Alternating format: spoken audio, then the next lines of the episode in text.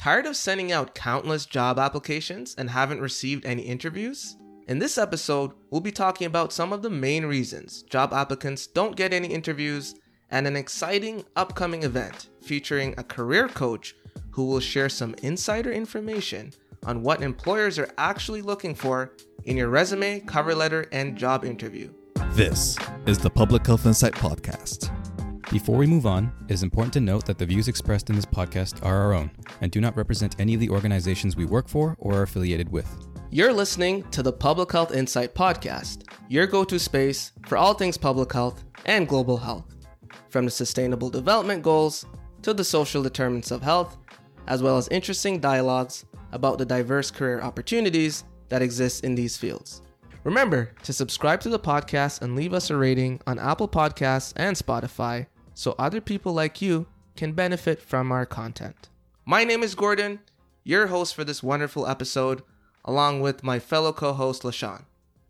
Leshawn, what's up? What's up, man? How's it going? We're doing all right. So I ended it there on the upcoming exciting event. Do you want to tell the people uh, what to expect? Yeah, well, on Thursday, April 7th, from 5:30 to 6:30 p.m. Eastern Standard Time, we're going to be having an event it's going to be called Why You're Not Getting Any Job Interviews or Offers. And it's going to be featuring a special guest.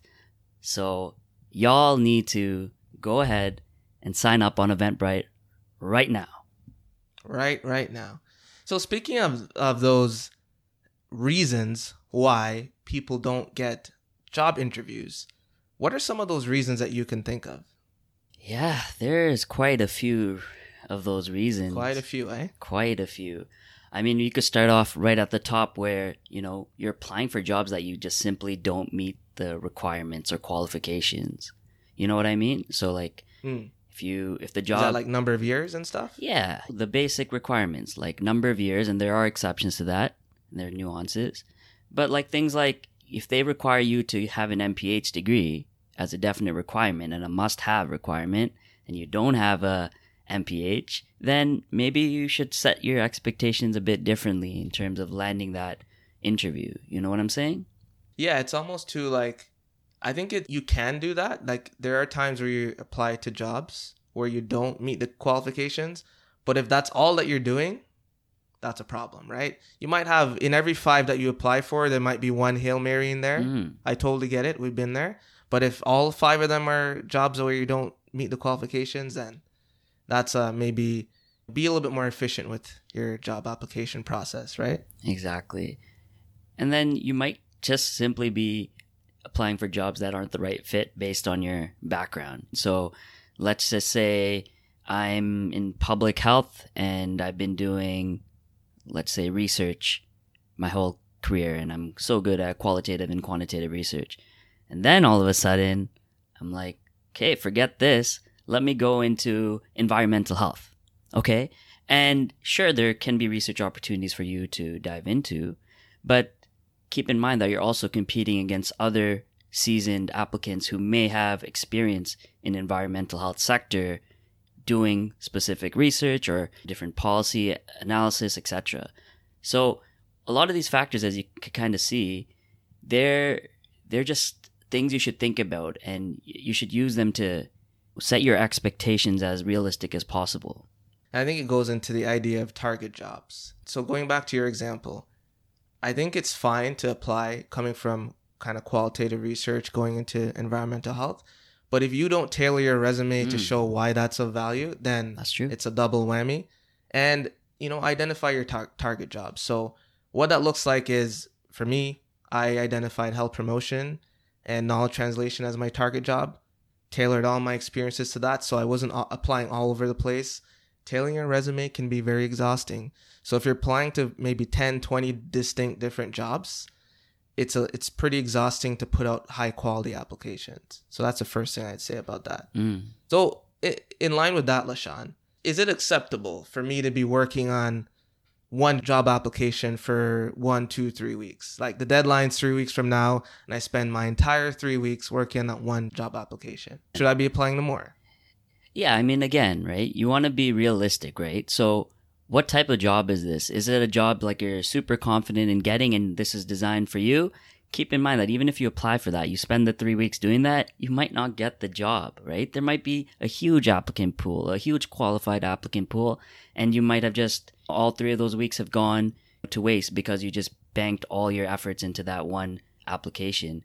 It makes a lot of sense to put more eggs in the basket, which doesn't mean you necessarily have to sacrifice quality, but you just have to be willing to think about other opportunities that might be present, right? So Mm. there are always other types of jobs available. Like you might think, oh, this health promotion job is the one for me, but there's always going to be another job that you might be really interested in in another organization that you should also spend time applying to, right? Yeah, the opportunity cost is a thing that I would pinpoint there. When you're applying for that one job, there's probably 10 other deadlines that have passed where you could have had a chance of getting those other jobs. So you can't get too tunnel vision in your job search. Is it wrong to say that uh, it's sort of a numbers game at that point?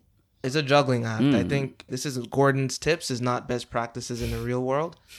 so I think once you've established your target job, it becomes a numbers game. So I knew I wanted to do health promotion. Mm. The health promotion resume is not going to change that much. Your cover letter is going to change depending on the organization.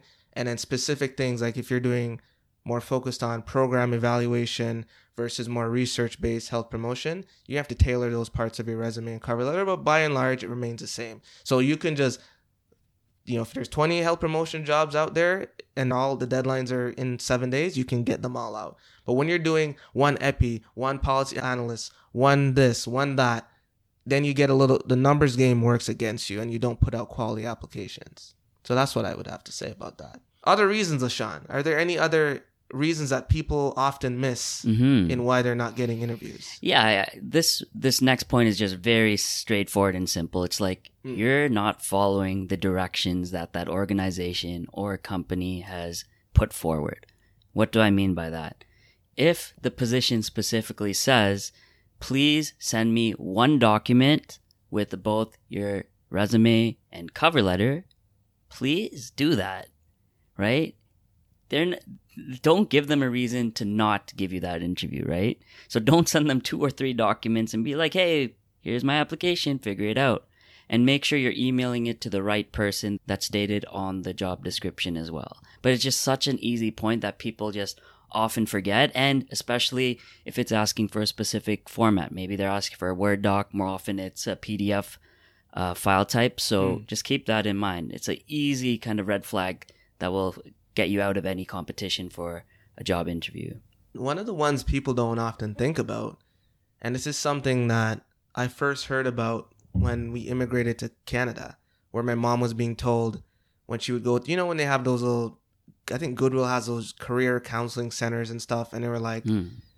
you know, you're a bit overqualified for a lot of those jobs that you're applying for.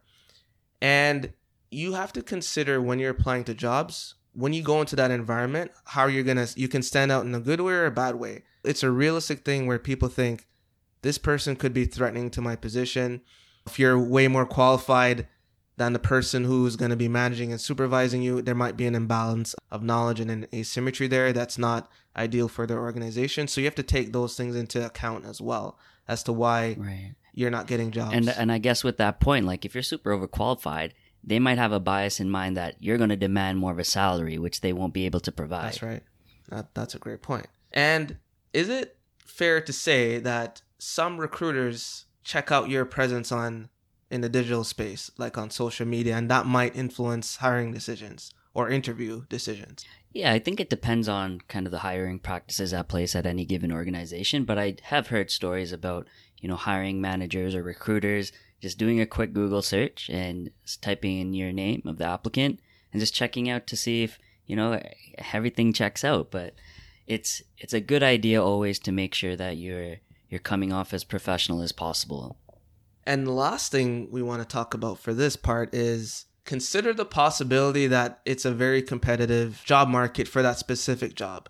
Whether it's that particular job is in high demand or you're applying for jobs where there's a huge availability of talent in a specific city or region. Yeah, absolutely. Like, for example, if you're applying to jobs in Toronto or, or Ottawa, maybe they're going to be more in demand and it's going to attract more applicants for individuals looking to get into the city. Whereas if it's more out of town, maybe rural areas, there might be less competition depending on the particularities of this of the position, right? hmm Especially if they require you to actually move and work in person, and if it's a shorter contract. So imagine a rural or remote area where it's a six month contract and they're expecting people to move. That screens out a lot of people. And if you have the flexibility to perhaps do that, I would recommend you strongly consider that. Mm-hmm. Yeah. So, in terms of specifics, so we know when we talk about job applications, we're talking about things like resumes and cover letters, right? So, in terms of a resume, what are some of those turnoffs in terms of a resume for employers? Yeah, I've had the opportunity to screen probably at this point over a hundred resumes, and I've come out with a lot of different lessons and kind of pet peeves, if if you will. Pet peeves, eh? The first prominent thing that sticks out in my head is this idea of not having a focused or tailored resume. Okay, it is so damn obvious when you're just putting something out there that's generic, right? It, it has no relevance to the job position. You didn't tailor any sort of keywords or your narrative towards that position. It seems like you literally copied and paste from resume to resume, mm-hmm. right? And it's so obvious. Don't think you're sneaky. And like, I like to optimize and make things as efficient as possible, but like, you gotta do better than that. You gotta put keywords. You gotta show that you have tailored it to specific responsibilities of the job, key job duties, qualifications. Come off as you literally put a lot of time into this resume. It's so, So, obvious. Gordon, it's what- so, so- obvious. It's so obvious. Okay, okay, hold on, hold on, hold on. So, as an example, would an example be something like, I have two years of experience in policy through school or through volunteer, or whatever it is, and I'm applying for an EPI or data analyst position, and I make no mention of EPI or data or an analysis on my policy application. So, the idea here is not that a policy job cannot be applied to EPI or, or data analyst job. It's just that you have to be the one to do the work to tell them why it's related. Like Leshawn is not trying to figure out how your previous experience is related to this. You have to tell him through your resume. Listen. is that kind of what you're saying? Ex- that is true. Mm. And then I also want to put out one more thing. We understand that everyone can tailor their first paragraph. Everyone does it, right? But what happens on paragraph two, three, four, five? That's where it goes downhill, right? So everyone can change that. Hey, I saw this position on the job board and I'm so passionate about this organization and this specific position. Sounds good. It's promising. And then second paragraph, super generic. Third paragraph, super generic. Fourth paragraph, super generic. Closing paragraph, super generic. And you might add something at that last paragraph there to make yourself stick out a bit, but yeah, it's man, it's so obvious. So you're saying even for so resume and cover letter, you're saying it's not being tailored enough. Exactly, right? Use those keywords in the job description, right? If it's talking about qualitative research, talk about your experience with qualitative research and some of the methods that you have used and some of the experiences. If you're asked to talk about project management and if that's a major part of your role, talk about how you started planning, implementing, monitoring, controlling, and closing out different projects. That's what they want to hear. They want to hear more specifics right? And you don't necessarily have to get into the jargon of any given field, but you want to show them that you're capable of successfully being in that job and giving results. At the end of the day, people who want to hire you want to be confident that you will get everything done. They want that confidence from you. That's it. Uh, Leshawn, sounds like you're a bit scarred there. No. from uh, some previous experiences. But on a serious note, though, one of the things we we one of the things we talk about too is even this idea of, you know, the heading on your resume titled "relevant experience." It's a bit of a I don't know if you could call it a misnomer because anything you put on a resume should be relevant experience. Mhm. Therefore, then you don't. There's not a need to even title the section "relevant experience." So, anything irrelevant, Yeah. okay, should be left off your resume Right. Or should be tailored such that it becomes relevant to the position that you are targeting. You have anything to say about that? Yeah, like I said, you probably have some sort of two page or three page document with a bunch of different experiences, or a piece of paper, or maybe your LinkedIn profile with all your experiences. you don't need to highlight all that on any given application. You want to make it as easy as possible for the person reading that to see right away boom, boom, boom, boom. These are the relevant points. You don't want them to be like, mm, okay. You don't want them to make the connection like you said. I remember when I used to put uh, soccer coach on my resumes where it had nothing, like I could not relate it to the jobs I was applying for. And then I just took it out. Like it's cool. And one of the interesting things you can do, I find that a lot of people are passionate and sentimental about their experiences. Right. And it's almost like removing it from your resume Mm. is throwing it in the trash. But the reality is, it's also good to hold some things back for when you get to the interview. You don't want to hold things back that are clearly relevant that can increase the chance of getting the job. But even those, you know, hobbies or any kind of earlier cool things that you did. So, for example, I'm a licensed open water scuba diver. So, if there's a nice way, if, if you know, reading the room during the interview, if there's a nice way to kind of throw that in there for them to see the that this person is dynamic and they're a real person with interests outside of work, it's a good thing to include at that point. But on a resume where they don't know you and you don't have a rapport, you know, it's best to not waste space on your resume with those things. Yeah, I, I would say start off with your stronger experiences, and it Mm. almost reminds me of a dunk contest back in the 2010s. Mm. DeMar DeRozan was amazing dunker. He you, and each dunker gets two dunks in the first round. He saved his best dunks for the second round instead of the first round, and because of that, he didn't even make it to the second round. Right. Mm. So you want to start off strong, especially when it comes to you know first impressions on a resume slash cover letter. And one little thing too, when it comes to applying for jobs outside of where you live. So we've been told to put our location, if you will, on resumes and cover letters. So London, Ontario, maybe your full address. But some employers will actually screen you out because you're outside of the city that the job is located in. So is there a way to mitigate this or is this a real thing, Leshawn? Yeah, that's an interesting question. I'm not really. I've heard that this is a potential thing where if you're, you know, for example, applying from a different country or a different province, you might get flagged because they want more local residents. I always think it's just great in a cover letter to maybe give a brief explanation of your situation and your willingness to relocate and come to a different city or a different province or a different country, just so that you're transparent and not let them make the guess for you on what they think you're going to do. Yeah, that's good. And even if you for if you have a job application where it requires you sending attachments like your resume and cover letter to a specific email, I think in the body of the email too, it, could be a good mention if you don't have it in your cover letter. Hey, I currently live this. Um, my family and I are actually relocating to London, Ontario in the next two months and are looking for opportunities to pursue or something like that. They don't want to waste time with people where there's going to be barriers for them taking the job right? So they they have a specific set of resources and time to bring the right candidate in, and they don't really want to hire or give people interviews where it's not obvious that they can actually come and do the job in a specific time period, right? So that's what it comes down to. In summarizing everything here, Leshawn, what would you say are maybe your three things to avoid doing when you're talking about resumes and cover letter? So you get out of your own way in terms of your success in job applications. Yeah. So the f- the first thing is always make sure what you're doing is targeted and tailored.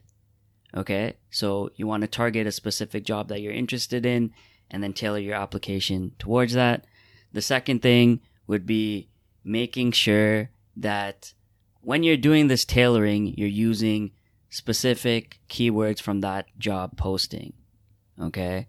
So don't use other positions as a guideline. Use the position that they posted and the keywords, the roles, the responsibilities, the qualification, the experience that they expect from that position. Okay? And the last part is super easy. Follow directions. If they ask you to send a CV or a resume, instead of a CV, send them a resume. If they ask you for a two pager resume instead of a three pager, follow them. If they ask you to send it in a specific format, follow that. Especially if they ask you to name your document a specific title, do that. What about you, Gordon? Yeah, I would say uh, the first thing, identify your target job. Uh, it makes your life easier in the long run. It, so you're not applying to everything that pops up under the sun. It's impossible to tailor your resume when you're applying to 20 different types of positions. So I think you might have to narrow the scope there. Uh, the second thing is making sure you only talk about relevant experiences on your cover letter and job applications and, and cover letter resume and your just entire job application. Because you ideally if you're someone like who's a recent grad student you're not if it's a resume not a cv if you have more than two pages on it and this is just my personal opinion if you have more than two pages three four pages on your resume you're having experiences on there that are just you know space fillers. So they don't want to read things that are not relevant. Mm. and on those documents make sure you highlight accomplishments and have action statements. A lot of times resumes read kind of passive. Uh, when you see bullet points underneath job titles it's not even clear if you were the ones that did that particular task. Mm. and it's not clear what the outcome was. So that's what employers are actually looking for Thank you for listening to the Public Health Insight Podcast, your go to space for informative conversations, inspiring community action. If you enjoy our podcast, be sure to subscribe and leave us a rating on Apple Podcasts or Spotify. See you in the next one.